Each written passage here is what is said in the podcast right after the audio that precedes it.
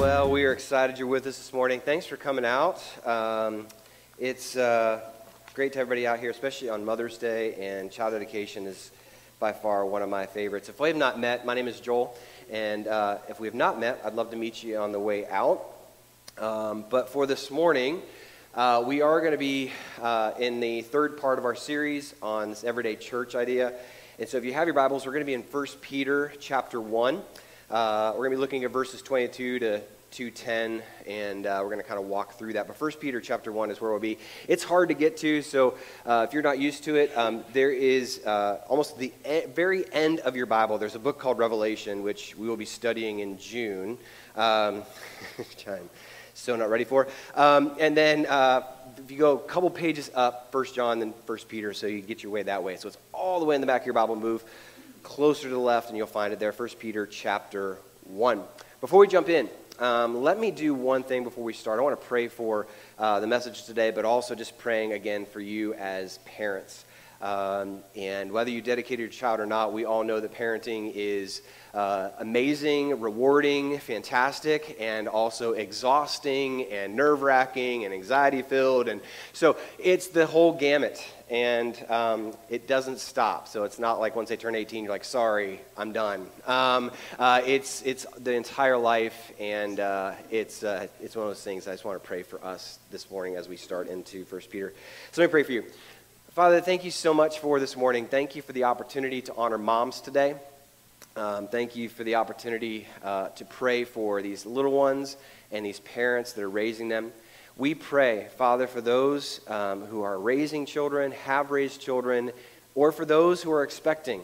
Um, Father, we pray just for wisdom, for guidance. And as Michelle said, we pray for grace upon them. We pray a blessing over them today as parents. Father, they're not going to get it right. We can't ever get it right. But here's the beautiful part. You always get it right, and you always are willing to coach. You're always willing to teach. You're always willing to show us through Scripture how to do this.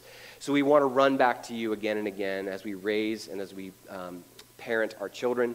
We give you all the glory this morning. As we talk about this idea of everyday pastors, I pray that we'd be encouraged, uh, maybe a little convicted this morning, but more encouraged as we hear about this beautiful, beautiful call to live as pastors every single day of our lives. We thank you for this morning. We pray that you would use your Spirit to illumine the Scripture this morning. Speak to us through your Spirit this morning as we open up your word. In its name we pray. Amen. So First Peter chapter one, uh, we're going to look at twenty-two to two ten. As I was looking at this, um, speaking of parenting and things like that, we are in the phase of life where we are starting to explore career options. Uh, I don't know if you've gone to that level of anxiety yet with your kids, where they come home and they're like, I'm supposed to have a job. And you're like, yes, yes, you are. Uh, but they are like, no, I'm supposed to have like a full career. Like, I'm supposed to pick it. And like, she's a sophomore, junior, and they're like, you're already putting pressure on someone. Okay, so we've had many conversations about job placements, and um, one of the things we always kind of want to talk through is you got to kind of know what you're getting yourself into in jobs. And so some conversations have gone like this. If you've ever, um, if you're not okay with blood, if you're not okay with unlimited weekends that are never at your disposal, if you're if you're never okay with flexible hours and it's just always going to change, or if poop is ever an issue for you, nursing is not the call, okay? Uh, we've just had that call. Like, if that's not you, cool. Fine, you know, we've had that conversation with a couple of our girls. Um, or let's put it maybe not in career path. Uh, maybe you got to know what you're getting into with uh, movies. If you're deciding on movie choices and you know that somebody in your house, me, uh, is not an Owen Wilson fan, uh, then, then you know, like, it's for real.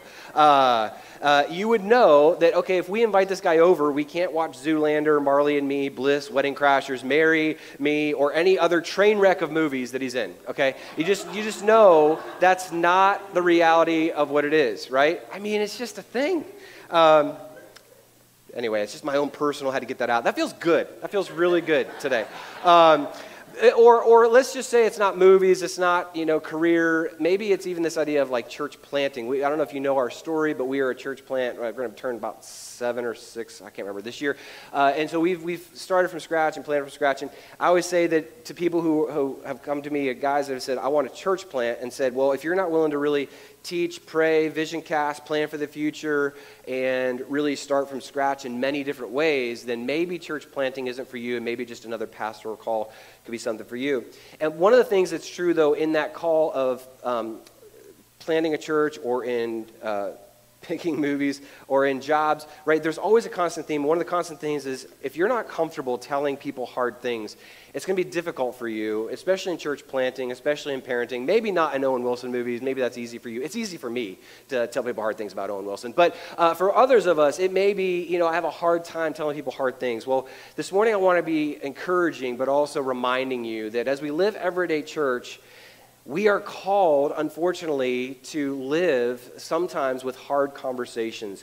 Um, while it might not be church planting, the hard truth is this morning is that we all who have a relationship with Jesus Christ are called in one way or another to pastor.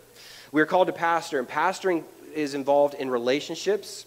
It's keeping people from, uh, it's also keeping people from damaging those relationships and relationship killers, and it's also this whole idea of living this everyday pastor is going to take guts. And that's kind of where we're going to look today. Is it's, it's difficult, it's rewarding, but it's also going to take guts this morning. And that's what Peter's going to tell us, that as this church is living everyday life in the communities, they're dispersed around their city. There's no real gathering spot for them. They're meeting in home churches around the area in First Peter. He has these words to tell them in First Peter chapter one, twenty-two to twenty-five.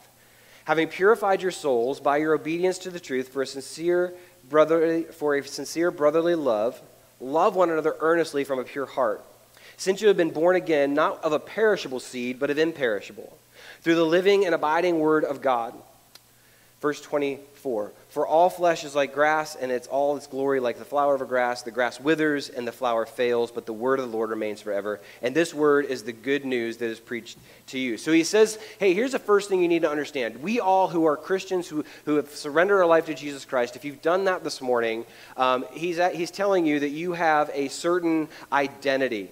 And this identity is you are one hundred percent clean, pure, because you've trusted in the gospel. He says, having purified your souls by the, your obedience to the truth. He says, because you've believed the gospel and trusted in Jesus Christ to do the work, you have purified your souls and you are completely clean, one hundred percent clean, and, and every sin you commit has already been covered by the blood of Jesus Christ. And he says, well, that's our identity. What do we what do we do with that identity? He says, well, then the next step is you are to then use that identity for, key pronoun there, a sincere brotherly love, love one another earnestly from a pure heart. Again, you are pure in identity, you are pure in your heart, so love others out of that pure heart. Not love each other because you're perfect and, and you can make it happen, but love each other because Christ in you has purified you, so love others through what Jesus has done for you. And he says, from a pure heart, your identity, and he says, because of this, since you've been born again, not of perishable seed, but of imperishable, through the living and abiding word of God. There are so many pieces and parts of First Peter that remind us again and again that we are relational people. That church was never supposed to be done in isolation. That it was never supposed to be done on our own. We are all built for relationship. And everyday pastoring is built on the promise that we are surrounded by eternal, imperishable relationships for the purpose of staying in close familial love with one another. Let me say that again. Here's his, here's his catch-all with that verse we just, we just read. Everyday pastoring, if we're going to get this right, is built on the promise that we are surrounded by eternal, imperishable relationships for the purpose of staying in close familial love with one another. So here's what I'm saying. If you were a Christ follower today, guess what? You're stuck with me for eternity. Yeah, I'm going to be knocking on your door every single day. What are we doing today? I don't know. Just go away. Okay. Uh, it, for those who are, you know, family or friends around you, you're stuck with, they have Christ in their life. You're, you're with them for like eternity. That's fantastic, right? For some of you guys, like, oh no, right? But others, it's like, that's an encouragement. It should be an encouragement. Jesus Christ, if you're a follower of Christ, we are, we are surrounded by not just relationships, we are surrounded by eternal relationships. If you're a Christ follower today, you are in the family, and we are called truly to pastor one another. Now, let me give you just a couple things when it comes to pastoring that we can all do in this call of pastoring. Let me give you just three. There's a bunch of them, but let me just give you three. right off the top of my head. One is to teach and instruct when people are unaware, right? If somebody's not aware of the scriptures or unaware of Jesus, then we are to teach and instruct the people who are unaware. That's one of our calls that we are to do. That's something you are called to do as even a parent to your children. You are called to instruct them because they are unaware, right? Uh, the second thing is we are to encourage or comfort where people are faint-hearted. There's going to be many times where people in your life who have a relationship with Jesus Christ, they just want to give up. This happens in middle school, this happens in high school, this happens in college, this happens in your thirties, forties, fifties, sixties. There are seasons in your life where you're just going to be like, church is too much, God's too much, I can't, I, I, I just got to quit. I just, I, you need people in your life to encourage those who are faint-hearted in their faith. And lastly, we rebuke and admonish when people are wayward, right? Um, and that's probably the part of pastoring that many of us are like, yeah, I was good until the third one. Um, I was good with the teach and instruct. I'm, I'm really good at encouraging people, but I'm not so good at rebuking and admonishing when people are wayward. The reason people get sideways uh, is a lot of different reasons, but Peter's going to say that there are certain ways that people get sideways in this idea of being relational that we see here in First Peter chapter two, verses one through three. And these sideward, sideways ways, if I could say it like that, are basically relationship killers. And, and, and he's basically saying that if we were designed for relationship, we were designed for brotherly love, then we need to avoid the relationship killers that can do these damages. So he says this in chapter two. So put away all malice, all deceit, and hypocrisy, and envy, and all slander. Like newborn infants, long for pure, pure spiritual milk, that by it you may grow up into salvation, if indeed you have tasted that the Lord is good. This is packed with theology, but let me just kind of stay on the surface. He says there are one, two, three, four, five different relationship killers, and we all know these to be true, but it's it's it's easier to see them kind of when they're called out or identified. So the first one he says is malice.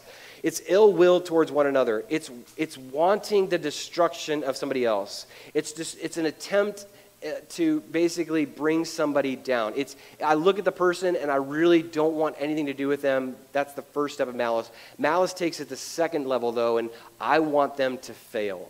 I want them to suffer. I want them to be, the, I want them to experience the pain that I have felt. And you've probably been there before. You maybe been on the receiving end of this, or you maybe have had a week where you're like, I have had malice in my heart for a whole bunch of people, right? Some are in my family, and I've wished ill will upon them many times this week, right? Or you maybe experienced a friend or a coworker or that person who does something to you in traffic or whatever it is. We've all had malice in our heart. I mean, when I'm cut off or when they, you know, give me the friendly one-finger wave, I've, I've often had malice in my heart, but I've also had it in my relationships in my house where there's been certain times where I've got to check myself and be like, wow, I've never thought I wanted the destruction of my child before, but this is one of those moments. It feels right, right? Um, and, and so we've, he, he, Brett's like, whoa.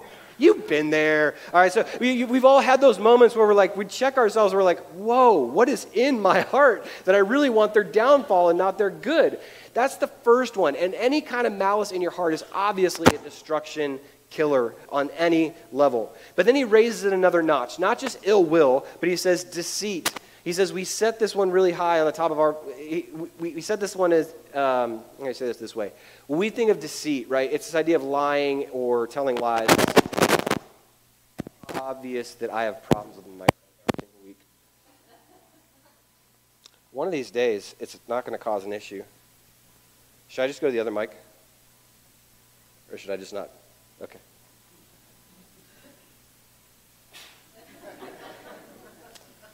Be okay? Um, so lying is another one he adds in. He says this idea of lying was actually one that we set in our house really early on. Uh, this was one of the main rules when you talk about raising our kids, and we did the whole parent dedication. This was one of the ones we said at the top of our list. We said lying is the biggest relationship killer to any relationship in our family, and so they got punished uh, first and foremost for lying. Like if, they, if you were to ask our kids, like what was the one rule growing up from one to six, it was we don't lie, right? Because they saw that mom and dad get really upset when, when you lie to us, and it wasn't the fact that we were being shamed or hurt by the, we knew that any healthy relationship cannot be built on lies. And so we're going to be honest with you from one to six. I mean, we had some weird conversations from one to six because we were just, we're trying to be honest. We're trying to be real. And, and at the same time, they knew lying was a big deal because it kills every single relationship. That's why it says, get rid of all malice, all deceit. He says, get rid of all hypocrisy. Hypocrisy is one of those amazing, amazing uh, sins and relationship killers that you only have to get caught in hypocrisy once to feel the effect of hypocrisy, right? I mean, you only have one time to get caught in this, and you know the damage that it does. You only have to have one time where somebody catches you behind the scenes and you're talking about them behind their back to be like, oh. Or you've, you've never, you only have to experience that once or even confess it once to know hypocrisy is an ugly thing. And when you see it in somebody else, you can identify it very quickly, very easily. Like that, I don't like that. But it's very hard sometimes to see it in ourselves. He says hypocrisy, and then he says envy. And envy is really the, the silver bullet of any deep relationship. We, we've hit a lot of these, but envy is the one that it, it's, it's truly, envy is built on you.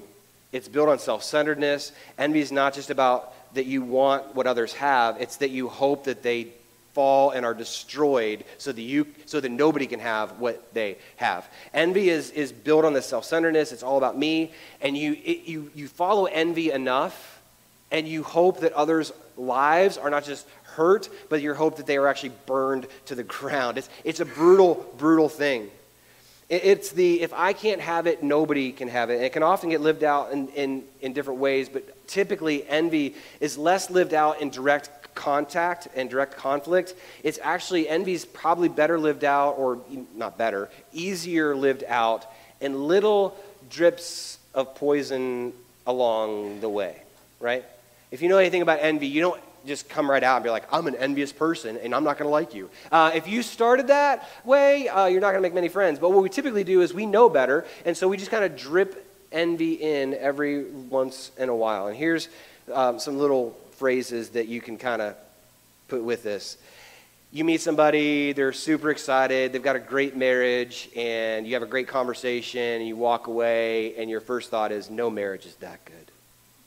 And you slowly say that to somebody passing by. Yeah, you wait till they, right? Or parents, new parents, just wait till they, no parents are that good, right? And you start to kind of just drop little bits of poison in relationship along the way. You're at work, the guy's succeeding on every single level. You go back to wherever you're working. Your immediate conversation to your coworker is, nobody climbs the ladder that efficiently without a little dirt, am I right? Right? Because you know there's something in your heart that's like, I want what he has. I'm not going to let him enjoy it, so I'm going to drip this little thing. No one, no, nobody's kids are, are that perfect. Nobody's kids are that good. You start to just drip these little poison into all your relationships. Envy, it's, it's really the production factory of the next one.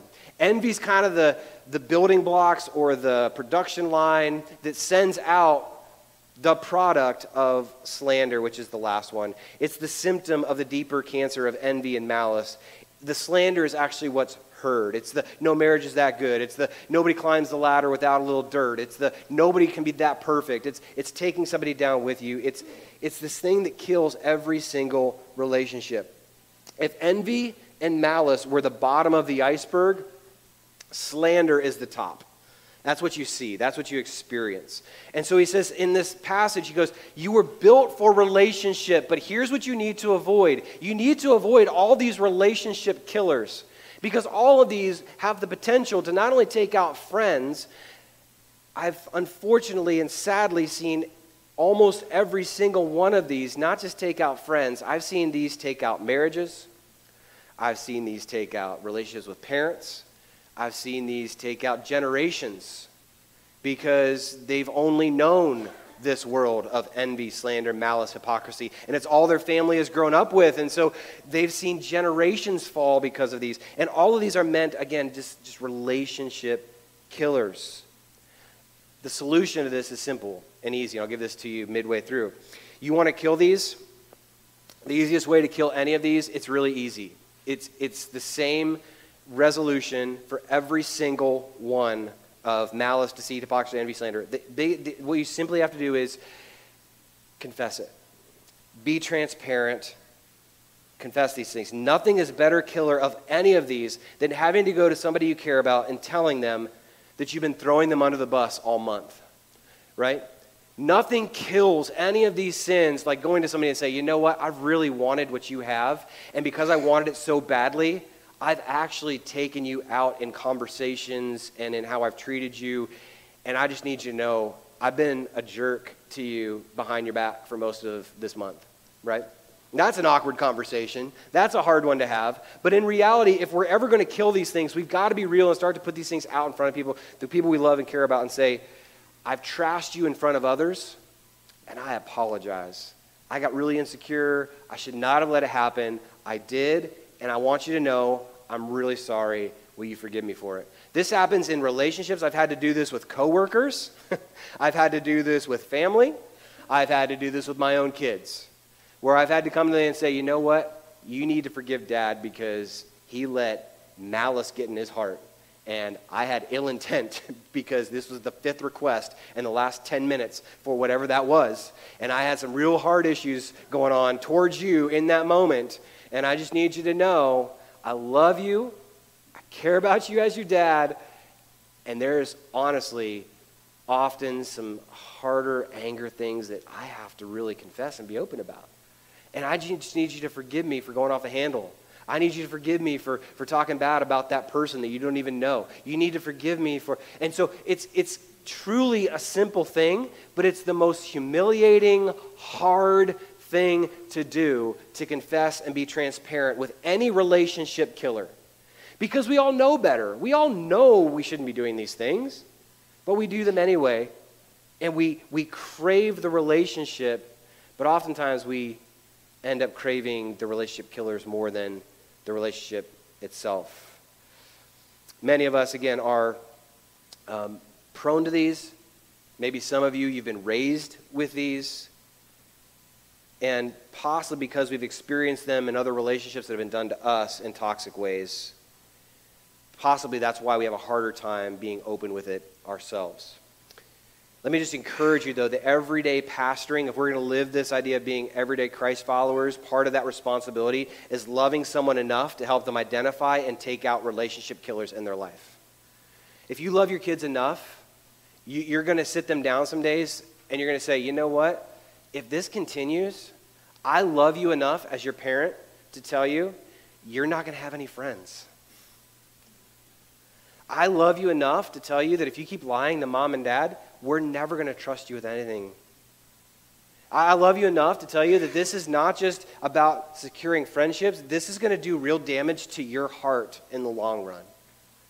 I love you enough to tell you that these things will kill every single relationship you walk into.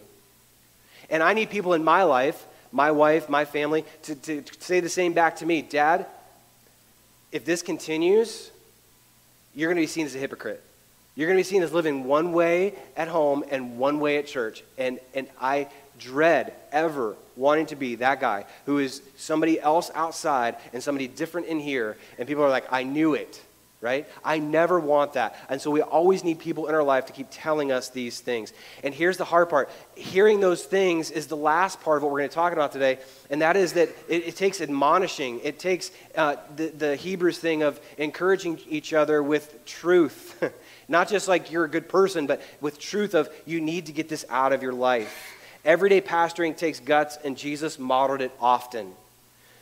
Peter, who wrote this, I find this very encouraging. Peter, who wrote this, received some of the heaviest rebukes from Jesus among all the other disciples. So the one writing this isn't like living a hypocritical life and say, do this while I don't. He's saying, I've had to do this myself.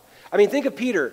Peter, uh, I love you, brother, but we don't cut off people's ears, right? First, first kind of just admonishment. We just, we just don't do that, right? It's not an important thing. Peter, we don't need tents up here on this mountain for Moses and Elijah and me. We're good. Peter, why did you doubt on that wave where you were walking on water and I pulled you back out? Why did you doubt? Peter, we don't yell at the children and tell them to go away. That's another story for another day. Peter, don't worry about John and all his life. You worry about you. And one of the hardest admissions or uh, rebukes that Jesus gives to Peter is Satan, get thee behind me. And, and that's a harsh one, right? So Peter's known for these rebukes. He knows these rebukes. And Peter knows full well how hard these things are.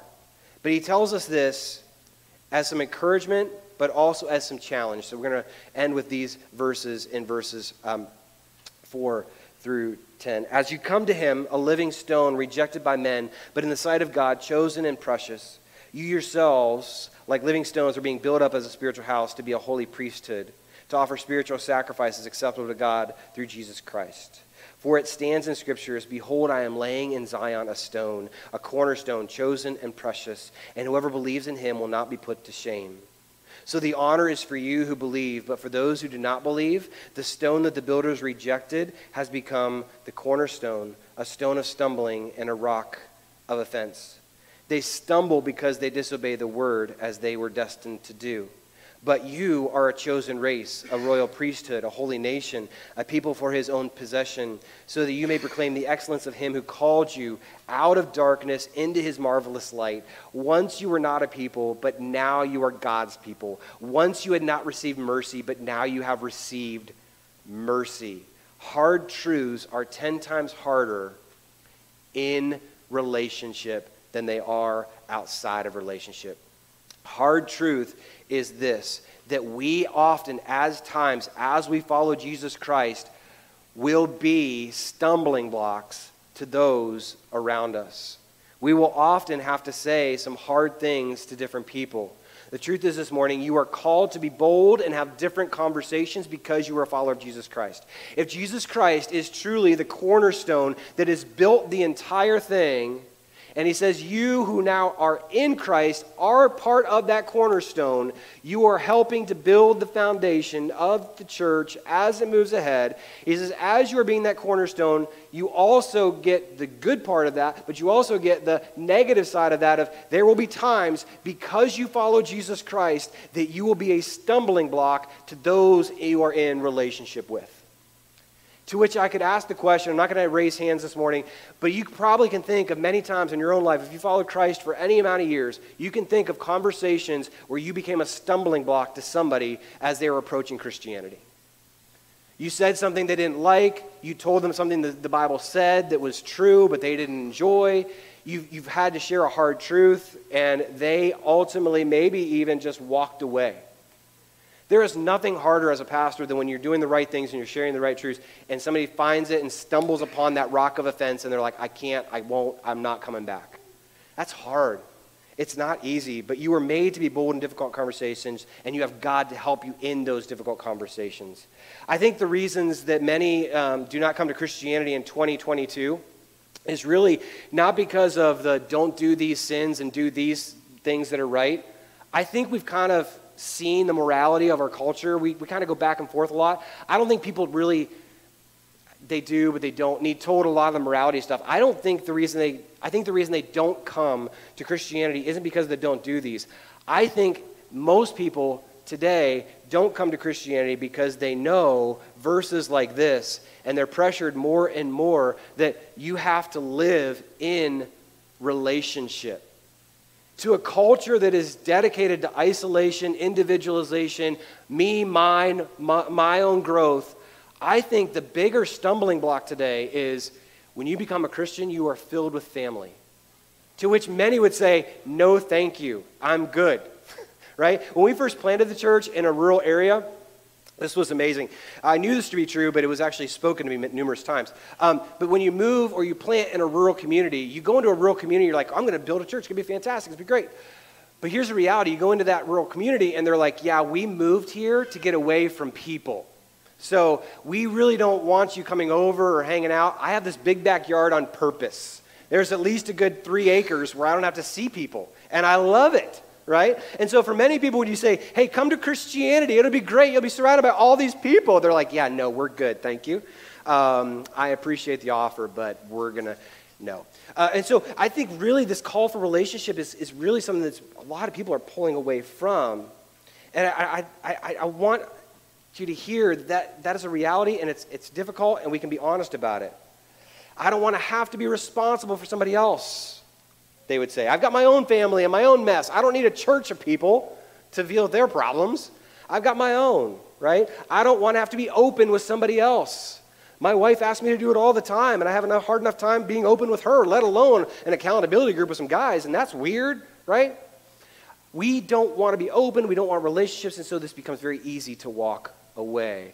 Why would I want another family when I really don't even enjoy my own? I've heard that. I've heard that before. Uh, to which I say, well, I can relate to that some days, but I get it, right? I don't want to be an everyday pastor, Joel. I don't want it. I appreciate it. You're great. You communicated it very clearly. Good job. I don't want it. Why? Because there's relationship involved, and that takes a lot of work. We're going to get into some of those in just a second. But the other thing I think that happens is we all have bents that we're kind of wired certain ways, and we can kind of live a certain way, and, and I think that part of it is, is, is part of this sharing hard truths as well. Um, just as a quick example, um, and then we'll finish up, but we, we shared this chart that I destroyed at Easter, so if you're here at Easter, you're like, oh no, he's going to try it again. Um, but at Easter, I tried this chart, and it didn't go well, so we're going to see if it goes well today. Uh, but in this chart, we talked about the four different quadrants of personality that we all have, or different temperaments that we have, and we talked about the idea of being uh, dominating, and, and, and we talked about being a liberator, we talked about just not caring and being an advocator, and then we talked about somebody who's a protector. Well, this morning, I want to kind of take it into the terms of sharing hard truths, and so uh, I put this down in my notes so that I actually get it right this time, but uh, the, the, the top arrow is a high concern for others, or let's just say for relationship, right? He's like, oh, it's getting close. Uh, low concern would be down here, right? I don't really care about relationships. I like me. I'm fine. Leave me alone. Uh, the other one then is on this angle is high concern. You're like, I'm so sick of these charts. I know, but stick with me. High concern for outcome. And this one's like, low concern for any kind of outcome. If we could just hang out all day and be best buddies and go fishing all the time, great. Uh, I don't care if anything happens. Others of you, you live here and you're like, no, if it's not producing something, get out of my life. I don't have time for you, right? High concern for outcome. Now, when it comes to how we handle hard topics, this is important because we all have different areas of where we live in this quadrant. So let me just talk to, first of all, those who are kind of the, the walkers is what I'll call these guys. They have a low concern for outcome and a low concern for relationship. I'm going to put this in this category. These are the people, if you're having a conversation, you could start the conversation and say, hey, I need to talk to you about something difficult. And as soon as you say, I need to talk to you about something difficult, they're like out the door. You're like, wait, wait, wait, I didn't even tell you what it was. And they're like, I'll see you later, bye-bye. Why? Because they don't care about the relationship. They don't care about the outcome. Leave me alone. I'm fine. They're out the door. It's maybe some of you in, there, in this room that maybe fall maybe into that category. Others are uh, maybe what we'll call up here yielders. Um, they have a high concern for the relationship and low concern for outcome, and so everything is built on this. And so if you have a hard conversation with these kind of people, uh, it, it would kind of look like, hey, can we talk about some areas in which to improve in your life? And they say, sure. Because there's a relationship, there's a conversation about to happen. Let's do this, this is gonna be great. And then, okay, so you say, okay, so there's this one thing, and as soon as you say there's this one thing, their immediate response is, I know, it's my fault, I did it, I'll fix it, I'm sorry, I've been working on it for months, I'm gonna, I didn't even know what the one thing is. I, I know, but it's probably my fault somewhere along the way. I did this, and so I just need you to know whatever it is, I'm sorry, and I'm gonna fix it. I can fix it all. Do you wanna get ice cream? Are we good? Should we get ice cream? Let's get ice cream after this. Right? Because they just they just love relationships so much, and they don't care about outcome. They're just like, anything to protect the relationship. And, and it, if you live in yielder world long enough, it just it's it's it's, it's hard. Uh, but um, so they can shrink back because of the relationship. And then you have those that are kind of um, uh, let's just kind of uh, what do we call these guys? Dominator's the one, but let's just call them winners. Uh, uh, Their, their whole thing is outcome and no relationship, right? Uh, you go to them and say, I got an issue. They're like, cool, bring it on, bro. Let's talk. And you're like, well, the issue is spit it out. Well, I think it might be, well, let's do it. Let's talk about this. Are we going to get this done or not? I got things to do, right? Or these are the guys in a, in, a, in a church world who are like, I've disciplined six people in my church this week. It's been a great week because we're winning. We're doing awesome stuff. People are just getting in my way. We just got to get to the outcome, right? And so for you in this room, maybe that's you in relationships. It's all about the outcome and low concern for relationship, and you've just mowed over person after person after person, but man, are you getting stuff done, right? Right? Saying hard truths, man, I love it. I live in hard truths. Like, give me a whole room. I'll tell everybody why they're screwing up. That's my, that's my jam. I love it. You got a problem, you got a problem, and you got a problem. And I love to tell you what your problem is, right? That, that could be you. Um, let me just say, for those who are in this room and you like punching people in the face, that's kind of what you love to do. Um, there's a relationship involved and not just outcome. Okay, and so for the last one then, it's really where we want to be, and I'm just going to steal the same term we talked about. But that's the idea of liberating somebody, and that's that you can say a hard truth. You can fight for an outcome, but you can also fight for a relationship this morning, and that's really where we want to live. What he's telling us is you will be a stumbling block because you follow Jesus Christ, but the good news of that is you can still share hard truths and still maintain a relationship. So the question this morning as we wrap up is this. Okay, so we're built for relationships, Joel. You've spent ad nauseum telling us that. you, you said that there's some relationship killers, and we need to avoid those. You've also shared this idea that we're supposed to be these, these, these stumbling blocks to those who are outside of Christ because maybe there's some truths that they're going to fall into. I believe we can also probably fall into that same category with those who love Jesus as well, that we can share hard truths, and they're going to stumble on them as well because they're hard truths. So let me just kind of offer this as we, as we wrap up. Why do we shrink back? Why do we not desire to be those stumbling blocks of hard truth? Let me just give you a couple from my life. Let me pick on me. Um, I picked on you guys enough. Let me pick on me for a little bit. Let me give you mine, why I have a difficult time sometimes putting hard truths in front of people. Number one, if I say the hard truth, I'm going to get hurt. I, I'm going to have to have some pain involved here, and I don't want it. It's not worth it. So I'll just, everything's okay, right? You should probably stop doing that, but it's, eh, it's not that big. Okay, it's okay, right? So I, I, I can avoid it because I know that I'm going to get hurt in that conversation. That's number one. Number two, if I say that hard truth, I'll be a hypocrite that Jesus talked about, right? If I, if I go to somebody and tell them to get a handle on something in their family and my family's not all wrapped up and in check, right? It could come across as hypocritical, and I'm like, well, I don't want to be the hypocrite that Jesus talks about and gave seven woes to. I want to live this life, but I know that struggling with that myself, how could I call that out in somebody else? And let me just encourage you. If you feel like a hypocrite this morning, welcome to the club. If you feel like a hypocrite this morning and you're like, church is a bunch of hypocrites, yes. Unfortunately, that is the case because we are all saved by grace. You think your neighbor's got it all together or that I've got it all together. We don't have it all together. Instead, we go to the one who does have it all together, and that's why we can say these things, is because we can say, you know what? That truth is still the truth. That reality in Scripture is still the reality in Scripture. Whether I nail it twenty times this week or I don't, the truth is still the truth, and we can both rally around the truth, even as we're hypocrites along the way. And I can still call somebody to that at the same time as myself adjusting to it, because the truth is the truth. I have a hard time because I feel like a hypocrite. Number three, I have a hard time uh, saying hard things because I'm, it, this is totally just transparent for you. Ready? Uh, sometimes, if you've been there before, I don't want to have a hard truth with somebody because I know how long it's going to take. Straight up, I just know this is going to be an hour conversation. I planned on five. And if I unload this, if I keep asking, if I keep pulling the thread, I'm going to be here for the next two hours. And I selfishly be like, yeah, we're good, you're good, let's, we're good, right? Because I'm not really caring about the relationship or the outcome and my own personal wants, and I want to get out of it. Just being honest. Some of those, it's just a hard truth because I don't want to spend all the time talking about it, right? I just want it to work.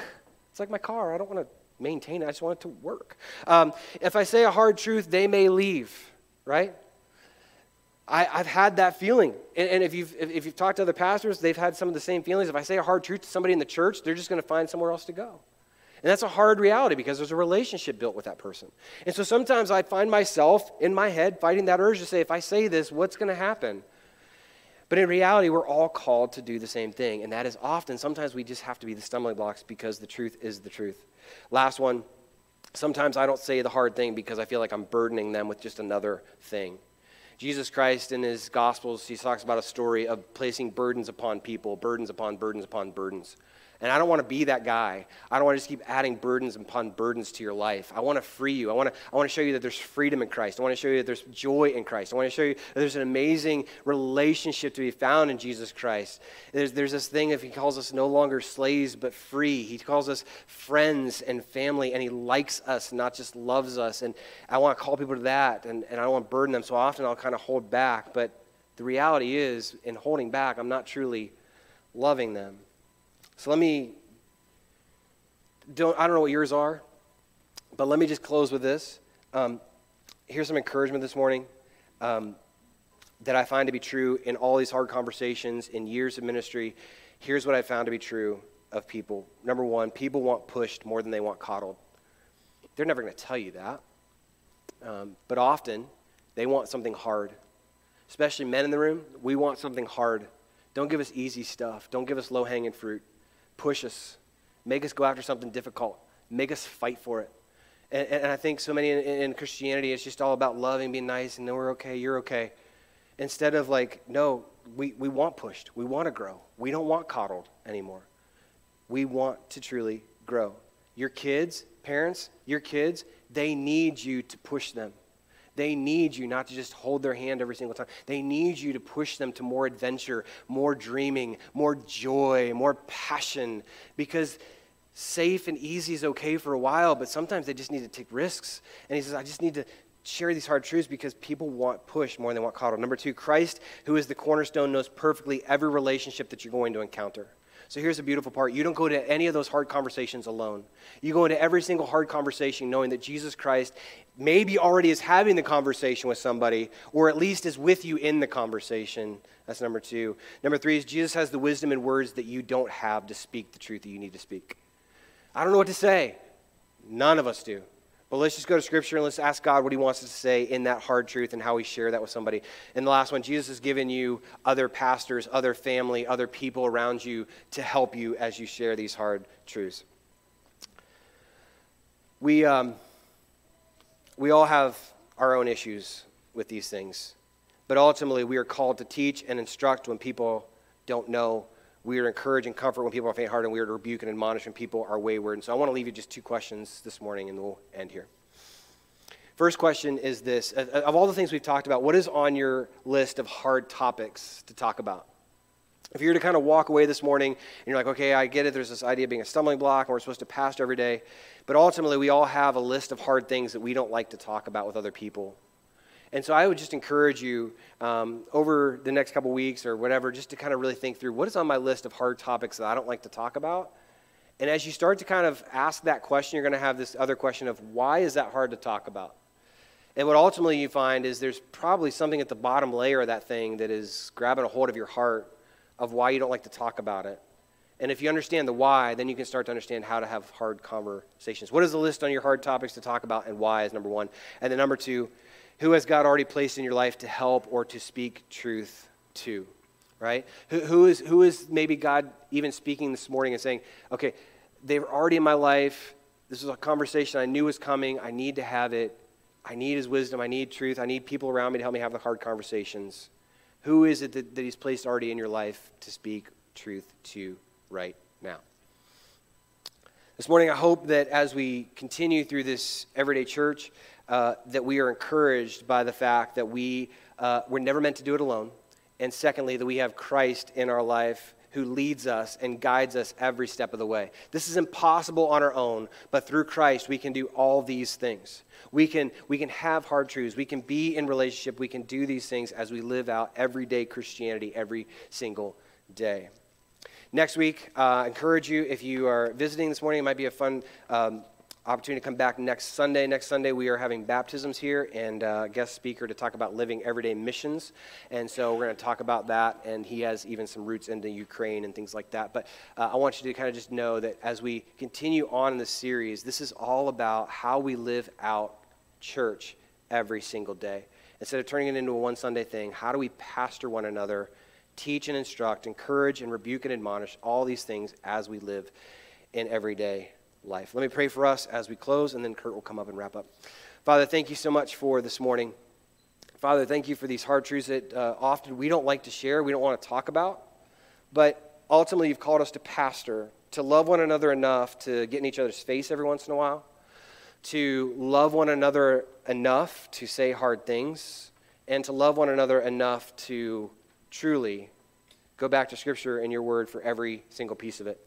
I pray for us as a church, Father, as we live out your truth even this summer, I pray that we'd be stronger, we'd be healthier, we'd be more joyful, we'd be more authentic, sacrificial followers of Christ as we follow you in the everyday. We thank you for these parents this morning, and we ask your guidance upon them. And we thank you for your word and how it transforms us every single week. Here we pray. Amen.